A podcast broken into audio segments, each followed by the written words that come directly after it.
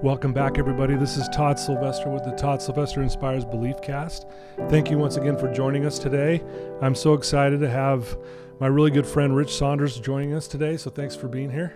Thank you, Todd. It is my pleasure. Well, thank you so much. And I want to thank all of you listeners for always tuning in every single week, and your support's been fantastic. We've reached so many people well above and beyond my wildest dreams. So thank you so much for believing in me. Um, I want to thank our sponsor, Veracity Networks. Thank you as well for sponsoring this. And then I'd like to also give a shout out to Paul Cardall. The music you're just listening to is is from Paul, and he agreed to, you know, gave me approval to actually use his music, and it's beautiful. It brings such a good feeling, and uh, I'm just excited that uh, I have all this support around this. So, a little background on Rich Saunders. Um, he's the interim executive director of the Utah Department of Health. And as you can imagine, he is very busy right now uh, based on what's going on with COVID. Uh, he was also uh, appointed chief deputy for the Utah Department of Health once it became clear that COVID 19 was a, was a pandemic. And uh, he spends uh, 16 hour days right now uh, working on that, and we're going to know a little bit more about that.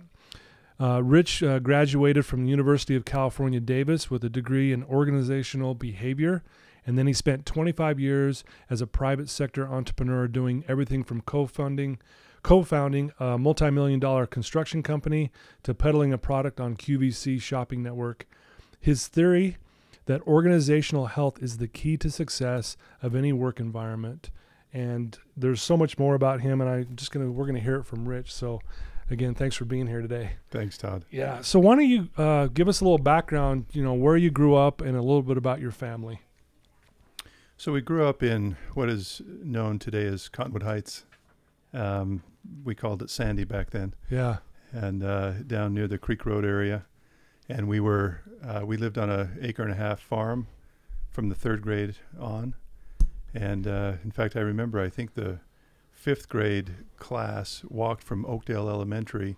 The whole class walked all the way down Creek Road and down into the my the little farm acreage down there, the acre and a half. right And uh, we toured our farm. We had milk cows and really and pigs and chickens and turkeys and great big garden and uh, a dad and a mom that were very self-sufficient. yeah In fact, most things we did were working around the yard. And uh, my dad was a, a, a workmonger, and all of the boys would work. I had four brothers and four sisters.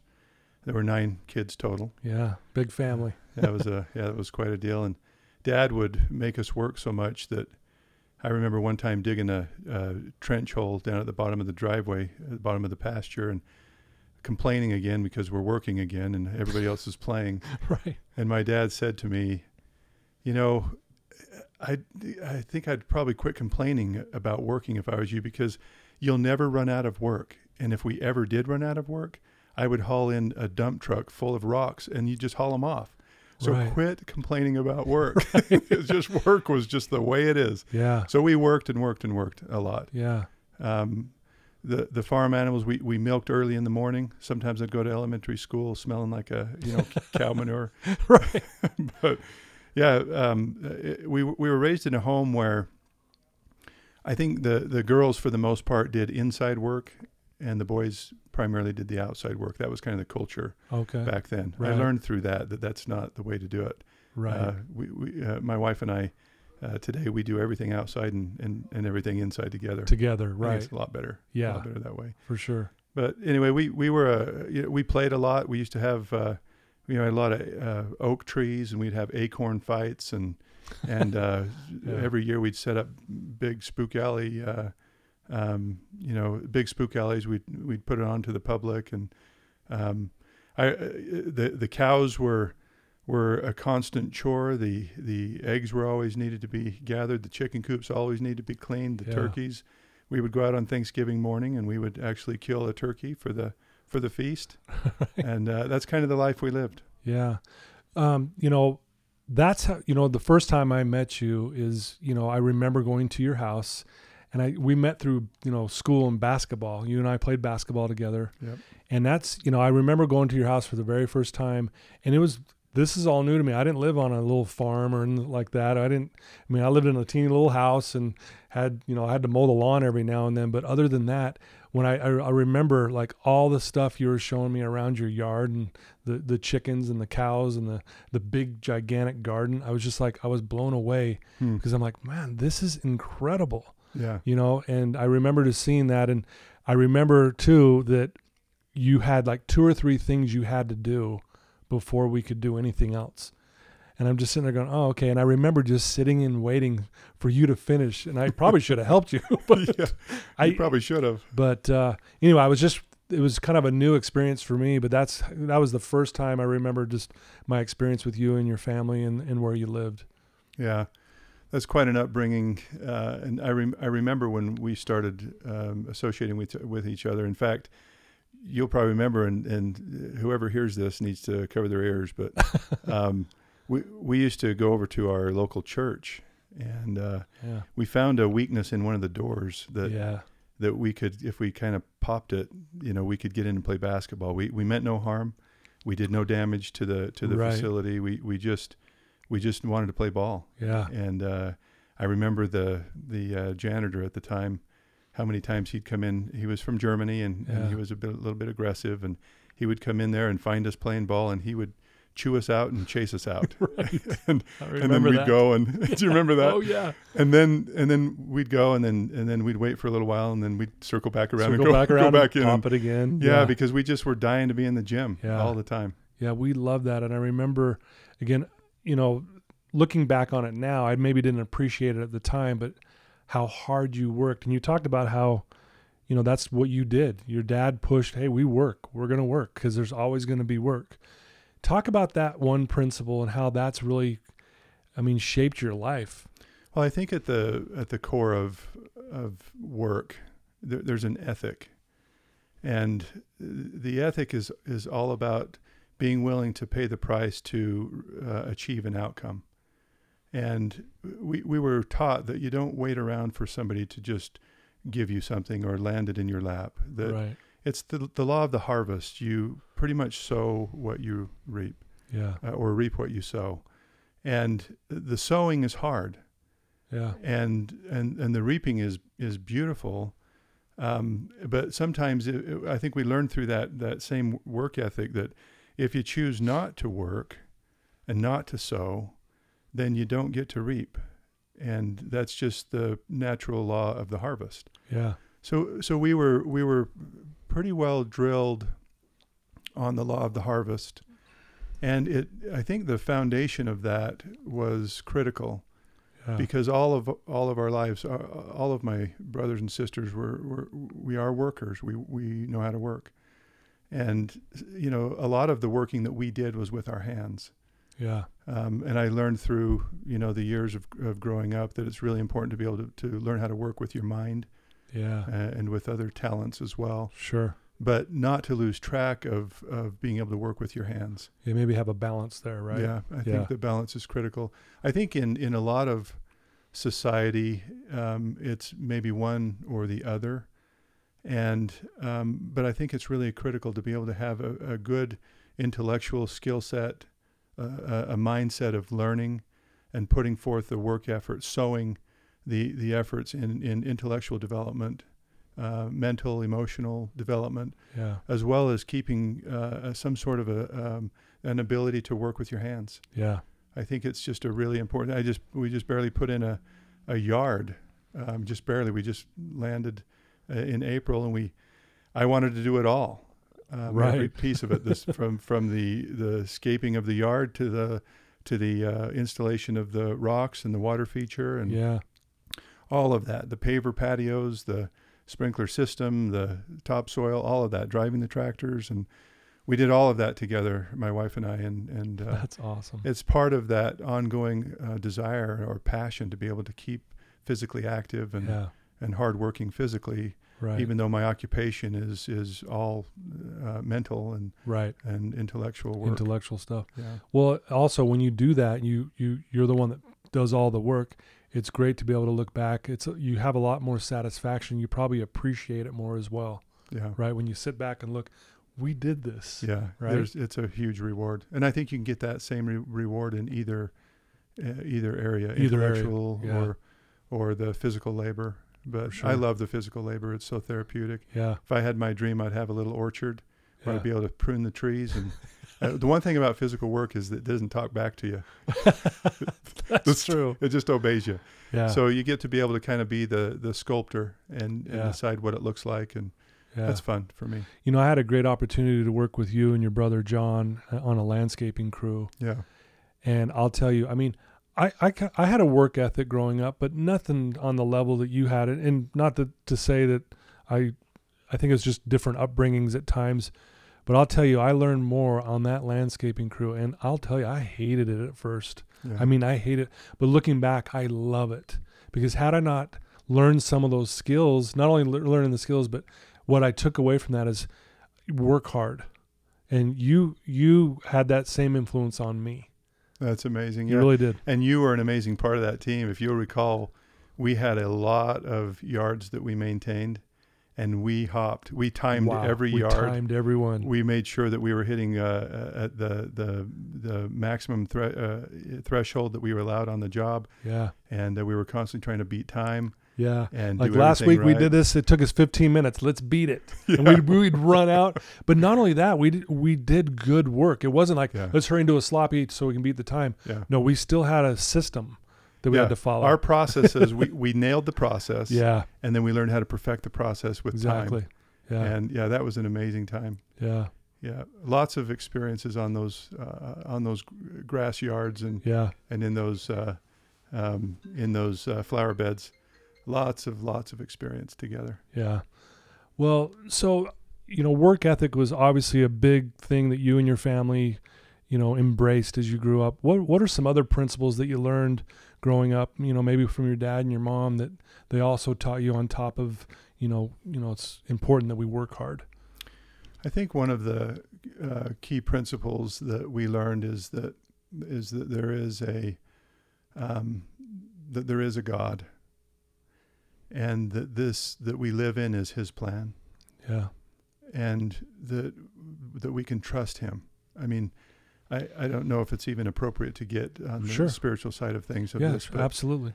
but we were taught very, very clearly and through repeated experiences over many years that that God does live and that He is actually our Father hmm and that we're here for a purpose and that we have divine potential and that everything that we do in this life should be based on truth and principle and uh, try to, to, to work hard to subordinate um, emotions Mm-hmm. to principle so that we govern our lives with principle right. and uh, it's important to have emotion and, and Sure. i mean those are god-given um, but to keep them in check Yeah. and to make sure that, that the decisions that we make are based on correct principle Yeah. uh, rather than emotion. And, and a simple illustration of that is is can be seen in just driving down the street and somebody does something that makes you mad. Right. Yeah. Uh, the correct principle is is to be kind and to treat others the way that they deserve to be treated, uh, and to have mercy to toward people. Yeah. And the emotion says, uh, roll down the window and call him something he's never Let been him have it, before. right, yeah. I mean, that's the emotion. And so, to, learning to subordinate emotion to correct principle was a huge um, uh, a concept that was uh, developed over the years. So, and that comes, I think, primarily by really having a core belief system in who you are as a person, and that there is something much greater than you that has all power and all knowledge, and that we can trust in that, and then work through life in that trust. Yeah. Wow. Another key principle that I think is important is um, that different people and different lifestyles, different opinions, different perspectives are good. Yeah. And that, you know, that, and that was a challenge, I think. The, the learning th- that took place on that principle for me was, uh, it didn't come by always seeing it demonstrated Mm-hmm. but sometimes in the circles that I would hang around or in the family, maybe at times it was not demonstrated, which made me step back and kind of think through the, the maybe the wrongness of it and, Right. and have a desire to um, to change that. And so being able to listen to people and be able to understand their perspectives and actually try to see the world through the lens of other people Yeah. and to be okay with differences. Yeah. I think that's another thing that I, I've I've watched be cultivated in my upbringing. Yeah. Well, you know, I think one of the things that I, you know, I can speak for myself, but I know other people. That, well, I think one of the reasons why people admire you, in a lot of ways, and I know you don't like to hear this, but getting some praise here, but you you really lived your life based off of principles, and even even back when we were kids doing bonehead things, when we weren't doing all the right things, but even back then, when I think back, even in high school and junior high, when I knew you, you were still doing things that I had no concept of. And so it's interesting that how you know you probably have just built on that foundation that your mom and dad kind of set in place as you were growing up. I think that's right. Um, it's a, it's a, it's as I try to discern what goes on in people. I think each of us have a moral compass Mm-hmm.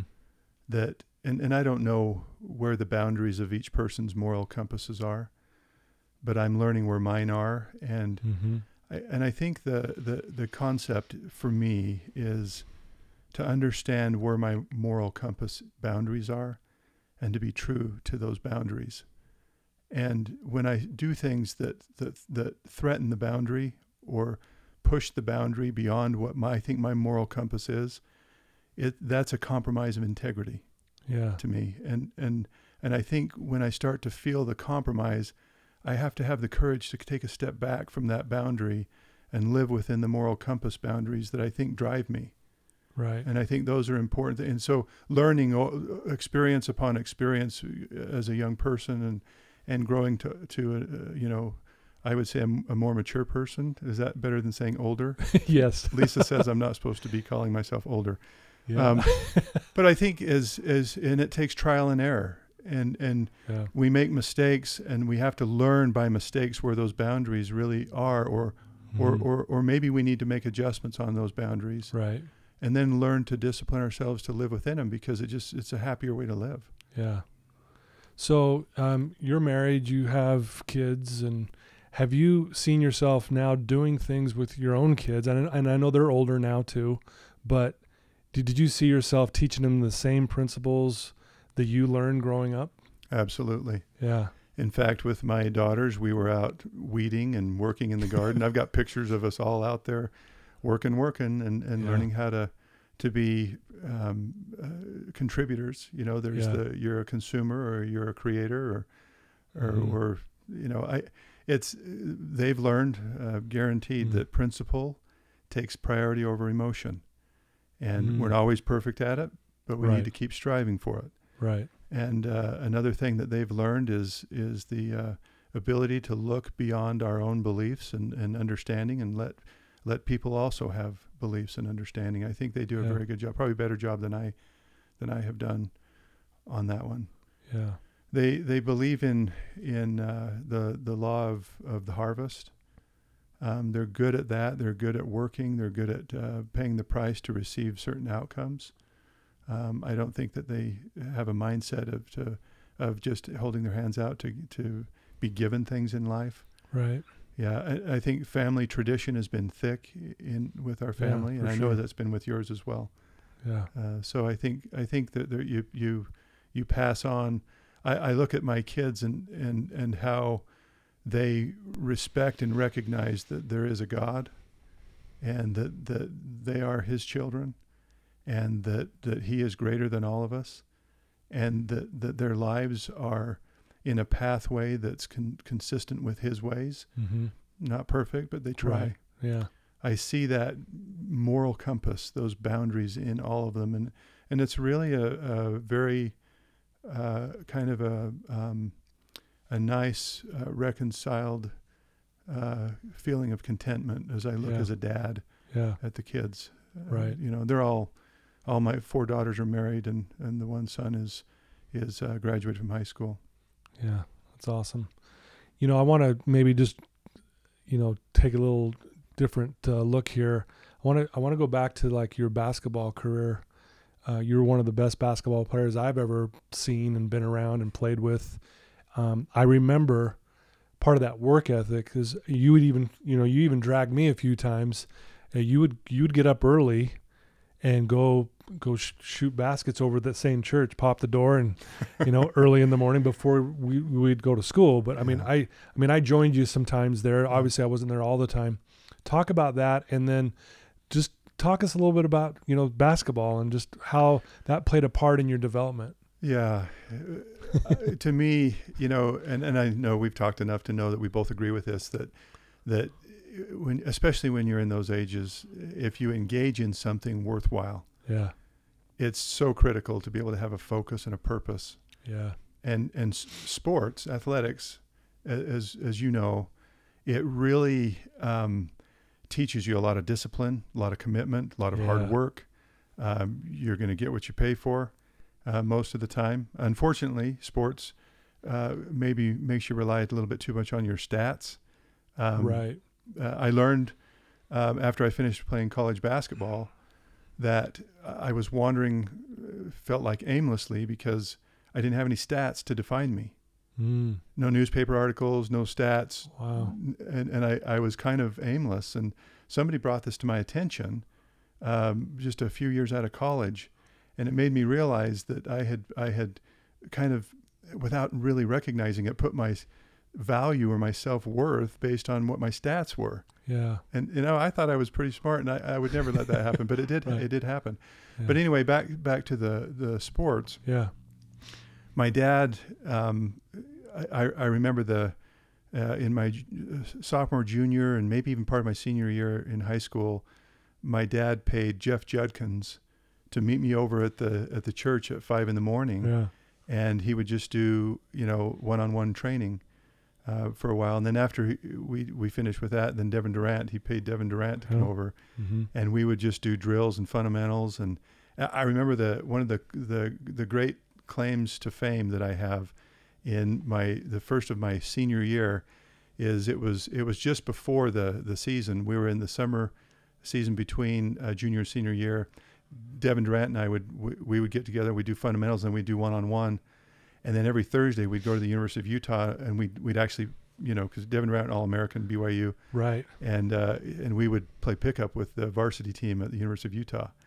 And I remember after one game, you know, winner stays on, Right. And we got beat, so we were walking off, and the uh, and, and the team that was going on, they were short one player, and, and they said, hey, we need one more guy, and I turned around and and Devin said, oh, I got it. And they turned to Devin and said, "No, we don't want you. We want Saunders." and I was like so thrilled, but but it was only Yeah. later that I realized it was just because I didn't shoot so much Yeah. like Devin did. Yeah. Gotcha. No, That's a neat experience. Yeah, that was good. So the the early mornings uh, continued on with my kids. I had one daughter that played college basketball. Yeah. We were like clockwork, 5 a.m. Um, over at the church. Fundamentals, fundamentals, fundamentals. I would never have to drag her. Yeah. Uh, and then Richie, my son, Yeah. uh, who's a, a signed uh, you just signed with BYU. Congratulations on Thank that. you. That's He's- awesome. We're, we're thrilled with that. Yeah. He's thrilled with it. Yeah, I bet. but since he was i don't know six years old i don't know uh, probably five days a week we were over at 5 a.m yeah. and the kid i mean i was exhausted i was serving as a stake president or a bishop at the time Right. Yeah. and i was I, I would get late nights i'm utterly exhausted really hard to drag my carcass out of bed in the morning and and here's richie sitting out in the foyer of the house tapping things telling dad when we say five o'clock i mean five o'clock we need to go Wow. now we've just missed five minutes if i was three minutes late he would get on me for wow. for being late to to show up to play ball. So I think uh, I, as I've watched some of you know the kids develop in in that way, that same pattern of early morning commitment. yeah. Uh, unfortunately, I didn't have cows to, get- to get the kids out of bed early. I, we kept We saying gotta we, milk the cow. we got to have something like Yeah. a cow to get the kids to to focus on. So that's Yeah. why we do gardening and stuff like that. But right. a, a couple of kids would do the early morning workouts, but the others didn't. They did other Yeah. uh, disciplines. There's something about waking up early before it's almost like I don't know how to explain it, but because you know I do I that's part of my daily Yeah. ritual. I get up early you do. before anyone's you know phone's not ringing, no one's trying to get a hold of me, and I can connect. I, you know, spiritually, Yeah. I can connect with myself, you know, and I learn things and that kind of thing. There's something about getting up early and again, the discipline it would, you know, taught your kids who were doing that. It's it's probably was fun to watch that, Yeah, it's been really neat. especially when they're trying to get you out of bed, right? Th- you know, that's inspiring. right. Normally, you're trying to drag your kids out of bed, and but I mean, uh, my kids have other issues and, and Oh, things sure. like that. But Yeah. but the um, uh, I when I sometimes when I get up nowadays early, I think about you. Really? I actually think I know Todd's up at this time. wow. This is his time of solace and a time Yeah. of isolation where he can really kind of Yeah. connect. Yeah. Um, and uh, and I, and I think you know, growing up with the cows and the morning chores, we were up at 5 a.m. I think just all of that work ethic just made it so that early morning is just part of life. Yeah. You just get up, you can get a lot done Yeah. before the sun comes up, and before people start, you know, waking up. Yeah. Wow, that's awesome. So, you know, I know you, you know, we we mentioned that you are the, you know, interim executive director of Utah Department of Health. Let's talk a little bit about that. Obviously, you are busy because of what's going on not just here in Utah but in the entire world with this COVID-19. I've seen you several times on, you know, on TV announcing like, you know, here's here's the guidelines we need to kind of we need to follow because what's going on here in Utah talk about this experience. Well, it's an interesting experience that I don't think anyone's ever had, Yeah, ever. that's a good not point. in our uh, generations. It's a good point. Yeah, Um, I mean, I don't know, World War II. Um, I- right. I don't know. I mean, this this is a an experience that is um, uh, new turf for most people, and I, I think at the core of this, um, it has become very political. Um, I wish that it wasn't a political year, uh, an election year, right. uh, because it has become uh, dangerously political Yeah. in in my experience, and uh, creating a political environment out of something that's so uh, serious as as public health is wrong. Yeah. But nonetheless, it's it's this is that's where we are. This is where it. we're at. Yeah. And and I think outside of the political, in fact, probably related to the political, is the issue of uh, you know there are people that think it's a hoax, that it's not even a real pandemic, that the, Right. that the virus is just a cold. Right. Um, there there are a lot of people that, that think that it's that it's worse than than the plague and or the the, the, the, the flu of the early 1900s, Right. and that if they walk outside and take one breath of air, they're going to die. I mean, th- there's so two extremes. two extremes, Yeah. And then so many layers in between those two Yeah. extremes that it's every direction that you go is wrong to somebody or to some large groups of people. Right. Yeah. And so, with that being the, the, the case, we have a very difficult, complicated response to it. And we have, on one hand, people that are picketing and protesting, get the government out. right. On the other hand, we have a very large group of people saying the government is not doing enough, shame on them, Right. and off with them. And I mean, Yeah. and it literally, and, and people are getting angry on both sides. Not getting, they are angry. right. And I, I look at humanity in this environment and I say, this is a really interesting test to see who we have become as a people. Selfish in many ways. Yeah. When you say it like that, it's it kind of puts a pit in my stomach. It's kind of eye opening to me and it hurts my heart a Mm. lot. Um, I was talking to somebody yesterday that had has a very different opinion of how we should uh, deal with this. Yeah. and we just disagree. yeah. But I think it's okay to disagree. Right. But somewhere we have to make decisions Yeah. and move forward instead of falling on our back and just laying around hoping it all goes away. Yeah. I can tell you that on one hand, I think, gee, this is just like a cold. And on the other hand, I have enough firsthand witnessing experiences to know that this is a very dangerous virus. Yeah. It's the the problem is is that it's on both ends of the spectrum Yeah. and it depends on what individuals have come across Yeah. to form their belief. Form of- their belief, of yeah. what it is. Yeah. When a family has maybe someone who dies from it versus a, the whole family got it, but no one even had a symptom. And it's like it's your, your it's your experience that kind of dictates the way you're going to act and behave from that point forward about it. It is. It is so true. And and because only five percent of the people that that contract the virus end up in the hospital, that means ninety five percent don't. But the five percent that do, it's a pretty rough go for a, for a lot of those Right. people. Yeah. Um, uh, you know, I believe it's twenty or thirty percent of the people that en- end up in the hospital end up in ICU. Wow. And and the other thing is about 30%, 25 or 30% of the people that actually contract the virus, th- because it's so new, we just don't have a lot of time that has gone by to understand Yeah. where it's going. yeah.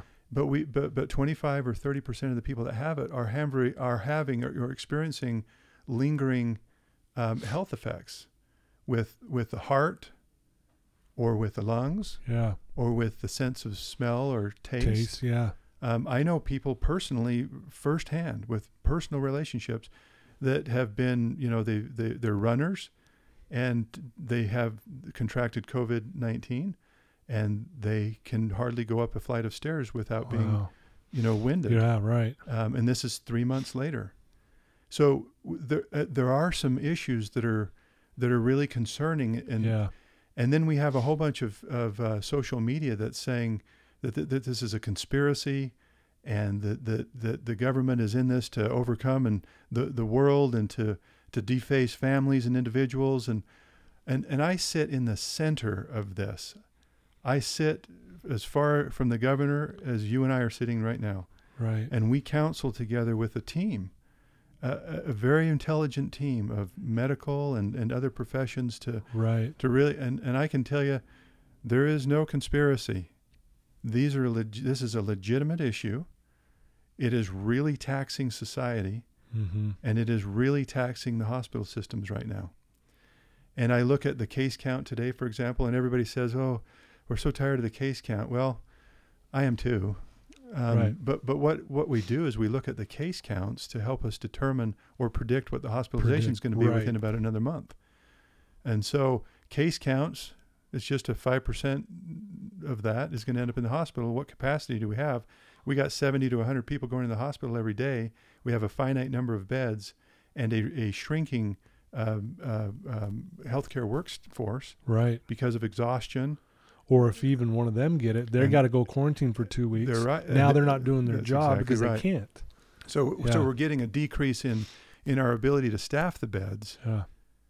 And and we're looking at this and thinking, okay, we, we have some of the smartest people in the world here in the state of Utah.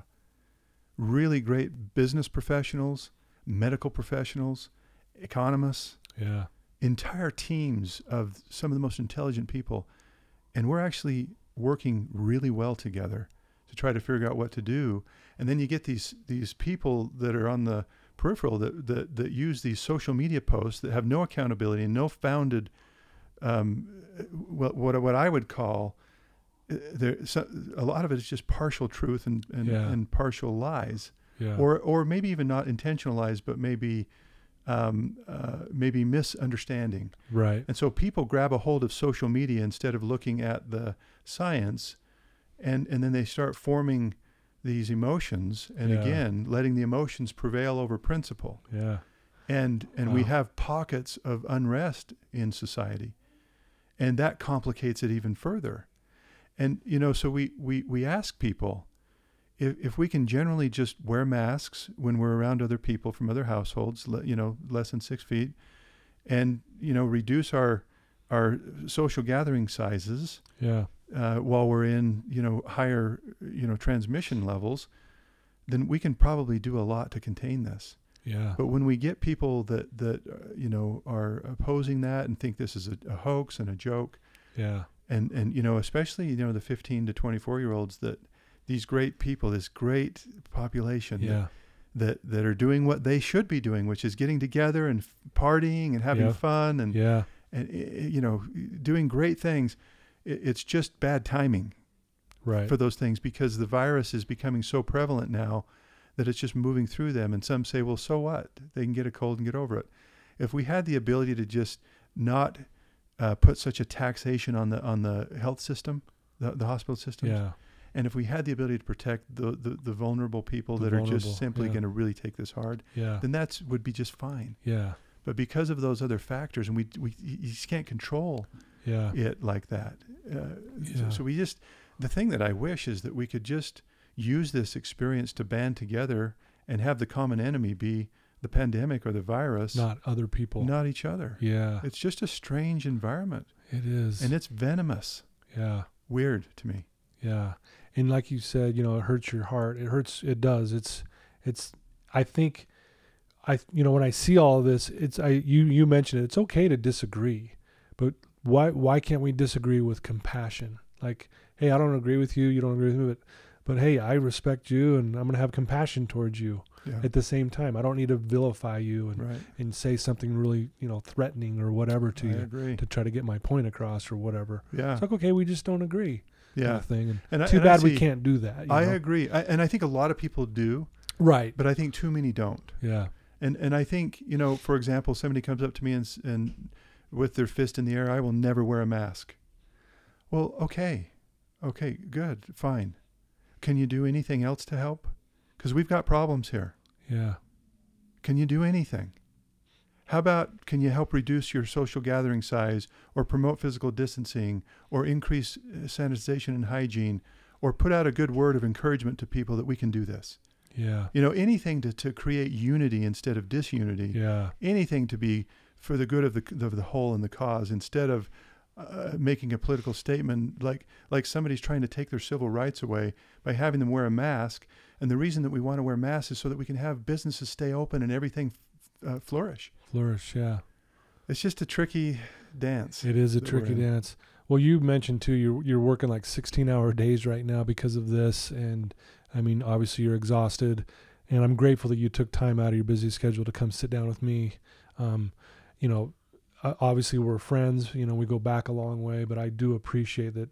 Like, you know, you, you took some time out of this busy schedule of yours because people need you and they need to, you ne- they need your organizational skills and everything else that you're doing to help along this cause. and you know I appreciate that Todd we I, I am very busy um, and and and we have a team that is very busy and public health uh, servants that I work with they are phenomenal people Yeah. they are working to the ends of the earth to, to try to figure out how to create correct data so that we can make correct decisions and do the right things and and they're very very good people Yeah. but the reason that I took the time is because I believe in you and I believe in the people that you reach and the good that you're doing. And I think that we've got to continue to keep doing great things that, Yeah. like that you're doing.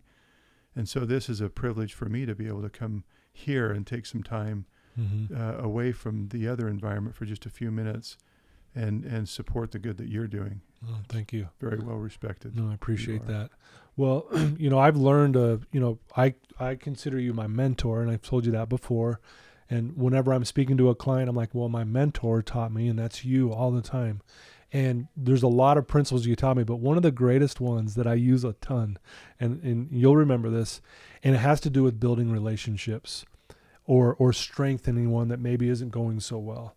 Because I work with a lot of clients who they come to rehab and they've blown up relationships. You know, they they're strained, they're you know they're unhealthy, and they're like they get frustrated because they want to go repair these things if they can, right? So I teach them the principle that you taught me: fast is slow, slow is fast. Yeah, You remember that? I do. I'll tell you, it. People say, "What? Where's this been?" I'm like, my mentor taught me this like 30 years ago, like honestly, and Yeah. I've never forgotten it. But I'll tell you, I have, I have expanded on that principle, Rich, to to to share with my clients, and I can I can't tell you without fail. The response back, maybe a month or two later, they'll come back and say, "You weren't kidding. That principle has saved my marriage. That principle." uh, opened up the door for my daughter and I to have a relationship again. It's the coolest thing. It's it's Todd. It's um, I think it's a, a principle that I just hope people will have toward me, Yes. and and and that is And and my dad taught this. By the way, those the principle of slow is fast and fast is slow comes from authors that are far greater than me. But but my dad would teach Rich, be careful not to be too quick at expecting people to be today the person that they will eventually become. Wow. And really be patient with people because we're all really trying to do the best we can to move forward with what we have. And I think as I look at, at, at other people and I've watched other people be patient with me, I, I know so many times that I say the wrong thing or I push the wrong button. Right. And I'm just almost cringing inside thinking, please have mercy on me. Be patient with me. Because well, I, I didn't mean to hurt or do anything uh, that would be detrimental. I, and I just plead for their forgiveness toward me. And it's the same philosophy of me being able to be patient with other people. Because in the end, as you work with people and you're very patient with people while they try to figure out how to overcome life, then in the end, it's the fastest way to strengthening people yeah and relationships it, it just it's worth Right. every effort yeah and there are some cases when you just have to cut bait for sure. And- if it's and move on. toxic and whatever or harmful or abusive or whatever yeah. Yeah but but i mean it's a it's a principle that we all know that we want other people to demonstrate toward us. Right. And so being able to demonstrate toward other people this slowness at, at, at our judgment against them right. And being able to be patient wa- with people and, and consistently working through life with people in the end it's the fastest way to a very healthy relationship Yeah. Yeah. Well, like I said, it's been not only in my own life with my own family, and I've put it to the test. you you won't remember this, but I'm going to re- remind you.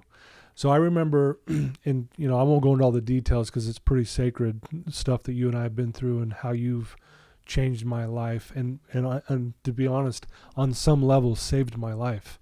And uh, if people knew our background, they would get it. But we won't go into that right now. But I'll never forget what I said to you one day. Sorry, I'm getting choked up. That uh, I want to help people, and I'm gonna, I want to do this, this, and this. And I was just kind of, I remember I was so excited to tell you, and it was when we were landscaping. Even I, Mhm. I'll never forget it. It was in, in a yard over by my house, actually, right now. Uh, I won't say the name of the per- people there. We'll we'll talk after. But I remember telling you this, and I'll never forget what you said. You you turned and you said, if that's what you're going to do, you, the hardest thing for you will be to practice what you preach.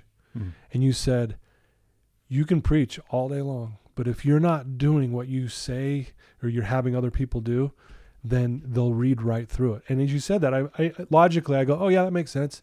But I didn't appreciate that until about maybe a year later. I realized I had done it like a little speaking event, and I remember telling the the crowd, okay, you need to be doing this, this, and this. I can't remember exactly what I was saying, Sure. but I'll never forget walking out there going, I'm not doing that. and I was like, Rich was right. Yeah. It's easy for me to say that, but I'm not doing it. So I just want to say this right now. Thank you for that because it has probably been the greatest asset for me, what I'm doing today, because I can look my client or a family member in the eye saying, I will not tell you this without you knowing that I'm doing this. Yeah. And I'm not perfect at anything. yeah there we go i think at I'm not perfect at all. yeah, yeah. but but I'm I'm doing those things that I'm I want you to do or my client to do. But I'll tell you that has never left my mind. That is that's exceptional. I I can if I can relate with that is Yeah. um, I remember you know in, in ecclesiastical responsibilities where I would just have a disagreement with one of my kids or and just as I'm having to go out and preach a sermon right. and or something and Uh huh.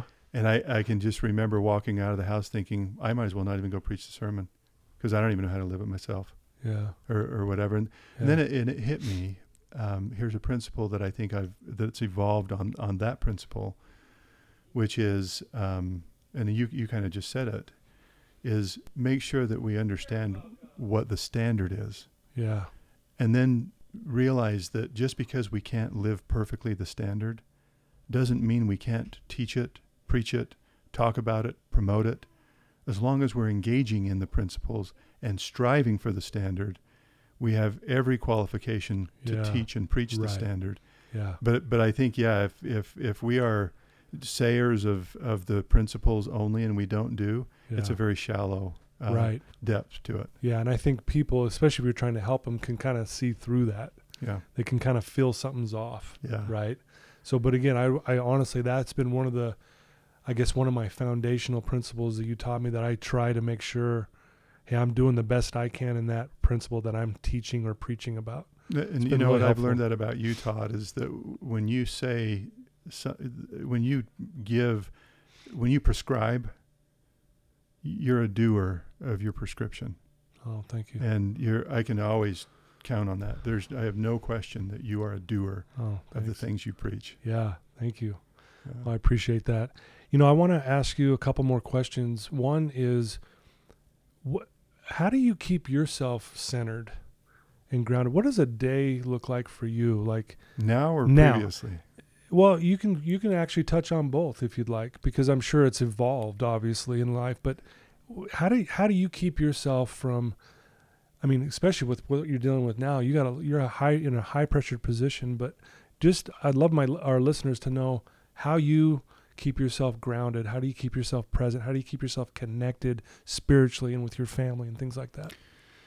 It's probably the hardest time of my life um, to keep those connections. I was just telling two of my daughters yesterday that I, I'm I'm screaming for help.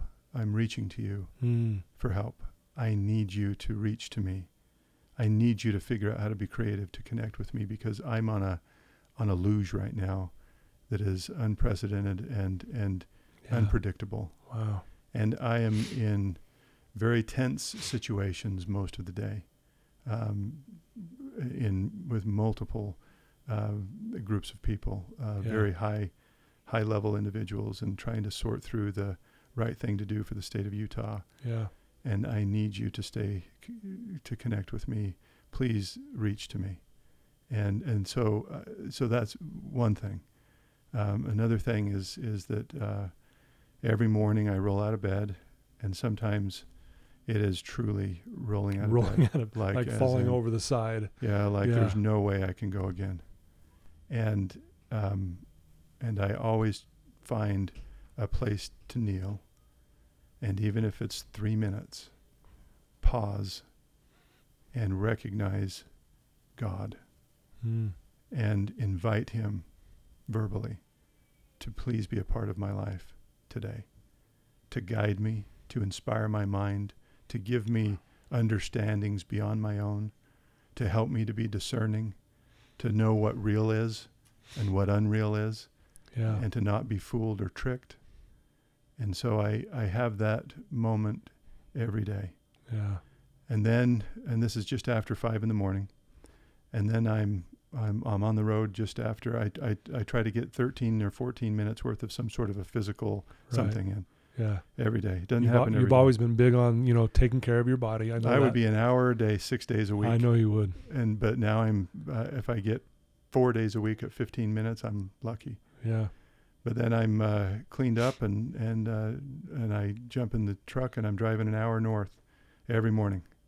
And uh, in that quiet time is when I turn on um, some connection, whether it be some inspiring messages or some music Yeah. that is inspiring, and I give myself about 25 minutes of the drive to that Oh, devotion where I can kind Yeah. of connect. That's when everybody's asleep. You know, I mean, Yeah. not everybody, but I know what you mean, though. You're you're up in in front of you know before everybody. and then I start meetings just before seven um, uh, on the phone with my first meeting, and and I go till often, you know, uh, eight thirty, nine at night. I get home, you know, between probably between six and, and nine o'clock every night. Mm-hmm. and you know phone and uh, you know dealing with issues for most of the rest of the waking time and drop down to bed again. I uh, I connect with m- my wife. We we every night before we go to bed we kneel beside the bed Mm-hmm. and we pray vocally Wow, together. it's awesome. Um, and then a, a lot of times we we try to figure out ways to hold hands and stay connected. And every once in a while during the day, I pop her a little text that yeah.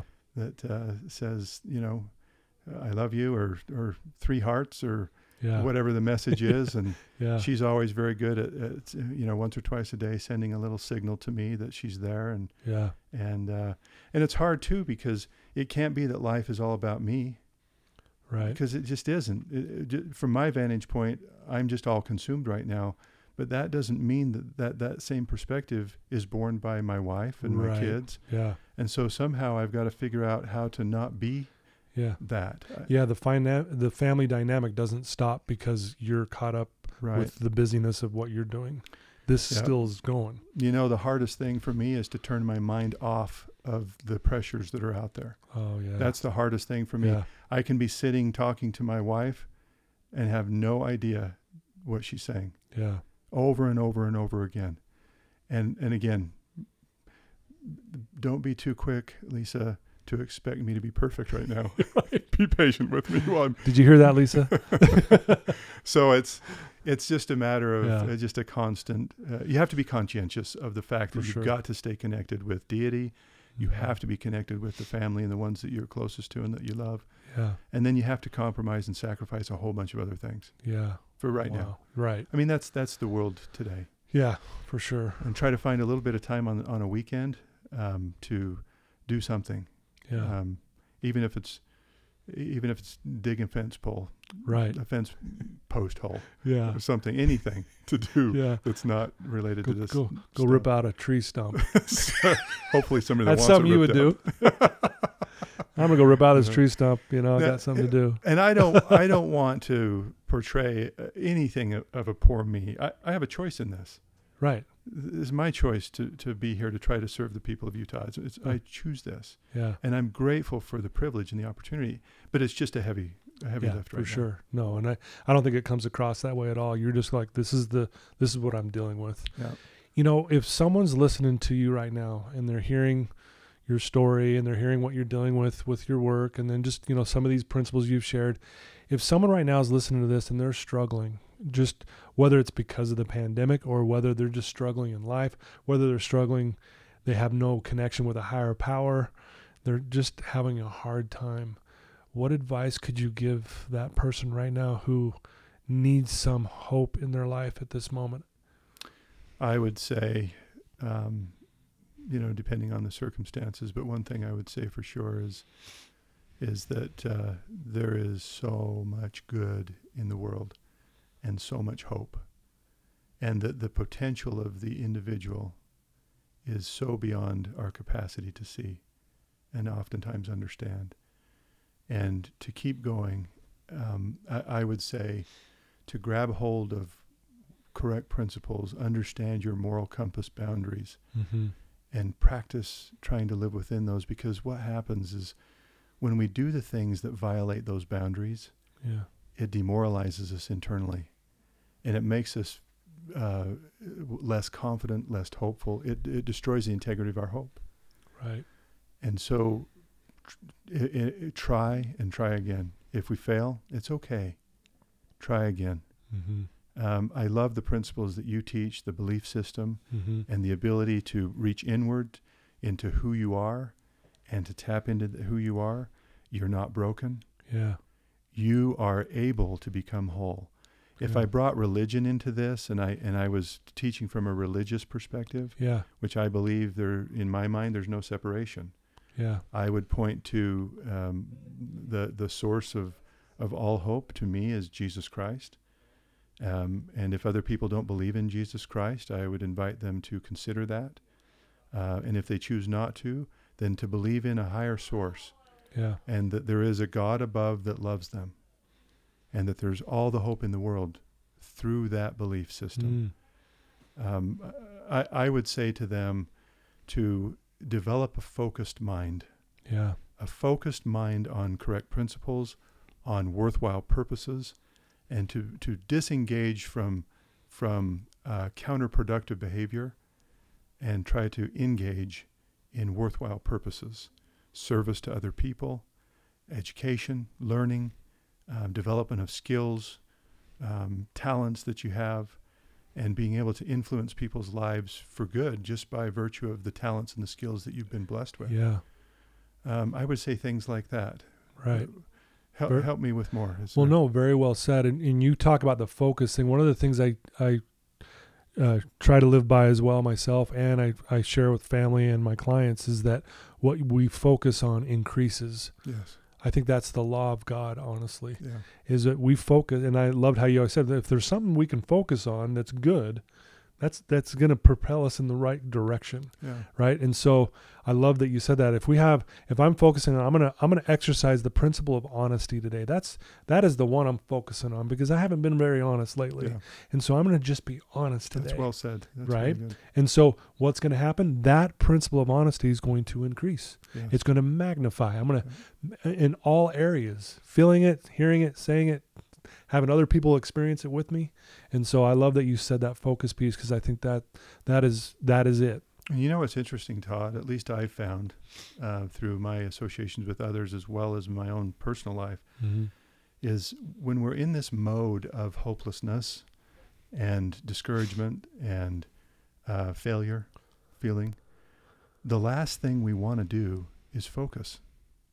right It's it's so point. counter Wow. to the way that we feel, and we think, no, I need a pill or I need a, and maybe we do need a, uh, some sort of medication, Right. but but but beyond that, in in terms of changing in, internal behavior, and your character, focus on correct principle, like you just said, being honest. Picture the way that you would magnify your life if you engaged in in the focus of honesty in a day. yeah And I've heard it said that, that in all of this commotion that's going on in, in our minds and in our hearts, that a focused mind is a quiet mind. Mm, An unfocused mind is a chaotic mind. wow And when we live a life of Wow. chaos, life is hard.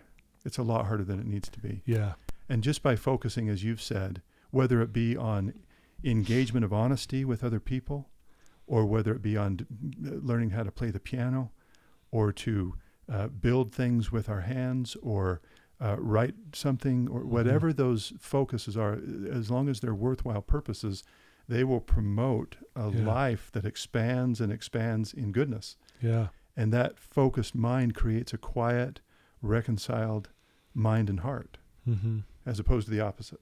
yeah i So- love that no that's beautifully said i don't know how i couldn't say that any better you know one last thing i was thinking of when you were talking there and i was just thinking back uh, on our relationship is that there's a principle out there it's it's it goes like this you know the greater the darkness the greater the light Mm.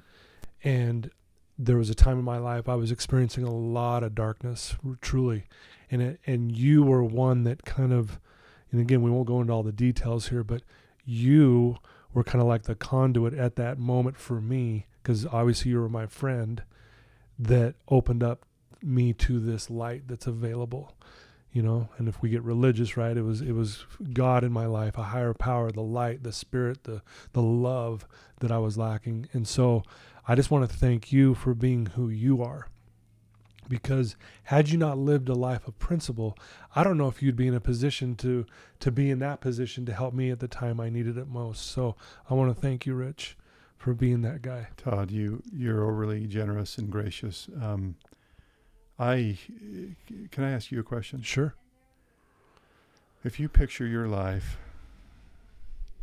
if if you had not chosen to change, you are a very talented person. You're a man filled with light and goodness.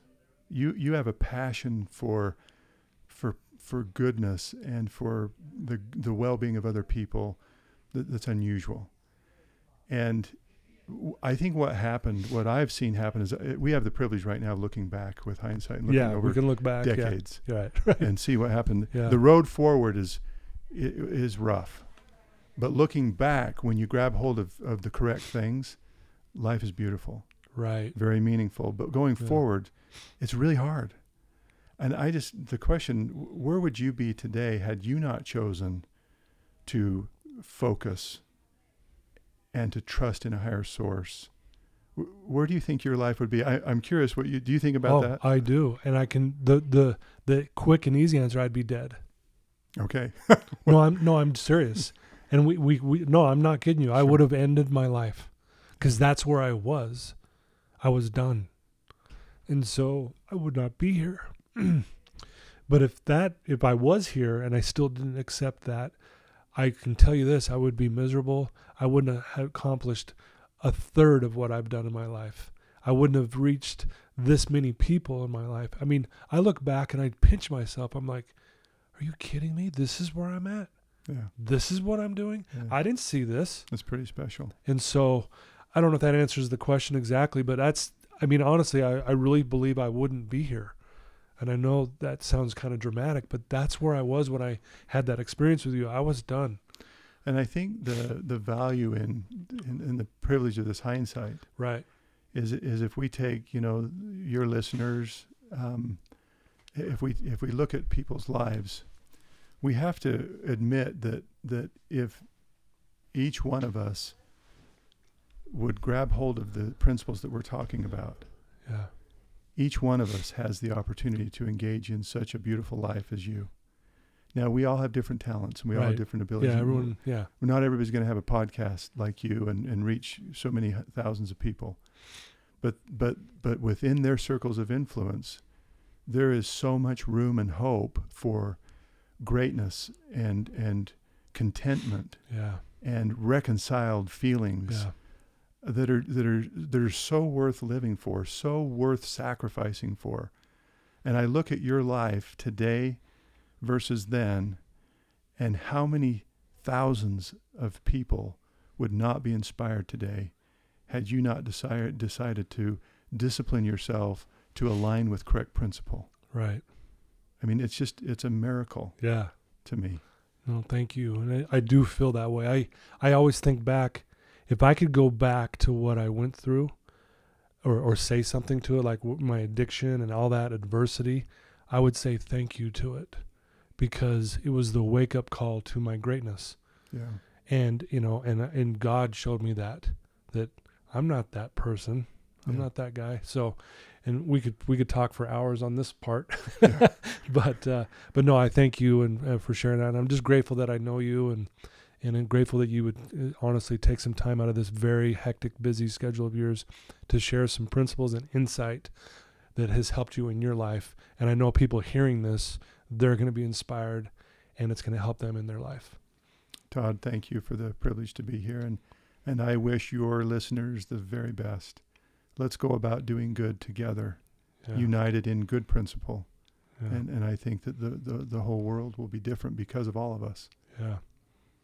So Yeah. thank you for all that you do, Todd, and for the, Thank the great principles that you teach and the, and the, uh, the influence of good that you bring to so many people. I count it a great privilege to be your friend. Wow. Thank you. Thank you. I feel the exact same for you, and I, I'm going to leave it at that. There you go, folks. That was uh, Rich Saunders. He is a, a man of principle, as you can well already know if you didn't already know him. And I would challenge you guys to take what he said and start applying it in your life. Make it your focus, like we just talked about. And I promise you, you will feel some light and some love and the needed energy in your life again because it's there. It's there for the taking. We just have to make those decisions to do those things. And I, I do believe God is good, and I do believe that He is waiting and willing to help anybody. And so please reach out to me if you want to get to to know Rich a little bit more. I typically have you give out your information on how people can get a hold of you. I'm not going to do that to you because as this is going on, you don't have any time for that. But please reach out to me and I will I will relay it back and forth with Rich and and when there's time uh, we'll definitely get back. So anyway, thanks everybody for believing me and again thanks Paul Paul Cardall for the music and Veracity Networks and and thanks for all of you guys. Love you so much.